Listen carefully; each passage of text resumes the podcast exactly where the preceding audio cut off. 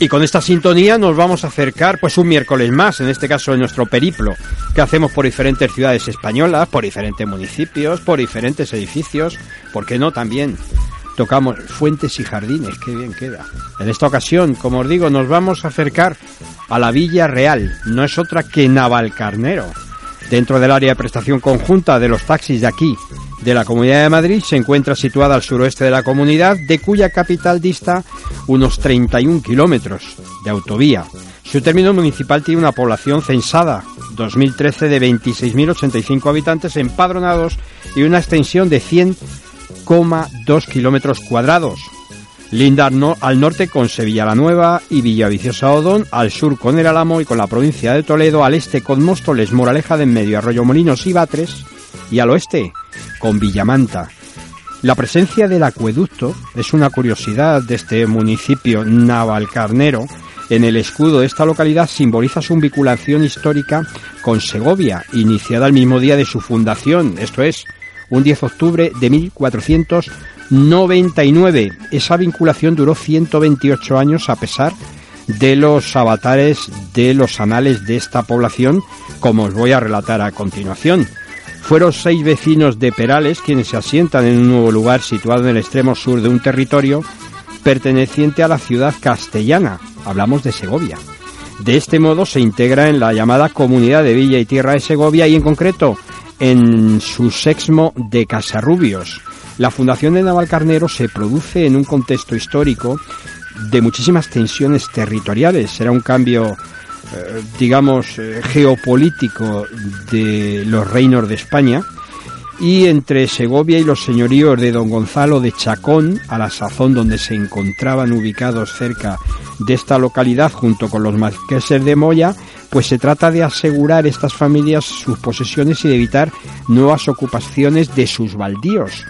A lo largo del siglo XVI, Navalcarnero mantiene su independencia de la ciudad de Segovia, aunque con una fuerte vinculación, y uno de los episodios más conocidos de la misma pues sucede en la Guerra de las Comunidades. Concretamente el Concejo responde con prontitud a la llamada de la ciudad castellana sublevada contra las tropas imperiales de Carlos V. El regidor Alonso de Arreo logra reunir en Navalcarnero un grupo de hombres que engrosará las filas del ejército comunero al mando de Juan Bravo, con calle también en Madrid capital. Tras batallar en las escaramuzas de Medina del Campo y en el asedio de Torre Lobatón, el 21 de abril de 1521, las huestes rebeldes sucumbían en la batalla famosa, histórica de Villalar ante las tropas imperiales. Ya en 1627 Navalcarnero compra su, jurisdicción a la corona, con lo que se convertía en villa independiente de la ciudad de Segovia. Pero eh, hasta bien entrado el siglo XIX, hemos de decir que seguía manteniendo o formando parte de ese segmo de Casarrubios y concretamente también de la provincia de Segovia. Como consecuencia de esta relación histórica, pues el Concejo de Navalcarnero empleó las armas de Segovia desde por lo menos 1579, según se describe ya en las relaciones topográficas de Felipe II. El título de villa, pues ya lo había, ya se le había otorgado a esta localidad en 1627 al emanciparse de Segovia y posteriormente, como curiosidad, con motivo seguramente del acontecimiento histórico más importante que se ha producido en esa localidad, que no fue otro que la boda de Felipe IV con su sobrina, la archiduquesa Doña Mariana de Austrias.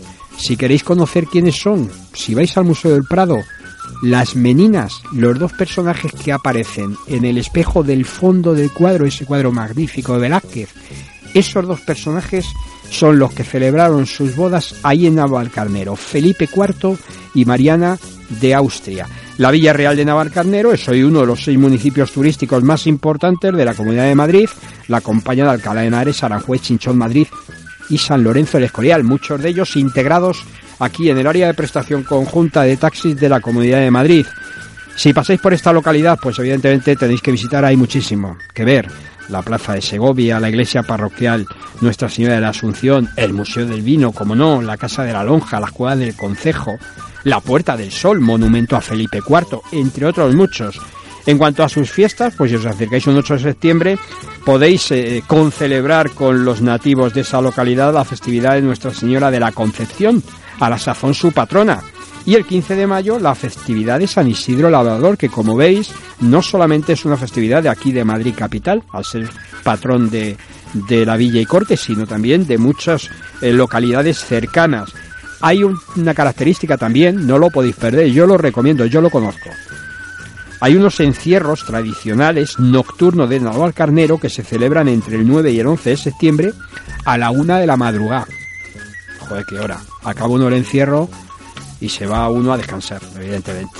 En cuanto a la gastronomía, pues sobresale ahí un plato típico, es similar al cocido madrileño, que es la olla del segador. Y no tenemos que olvidar de ninguna forma los vinos de Carnero que están acogidos a la denominación de origen de vinos de Madrid desde el año 1990.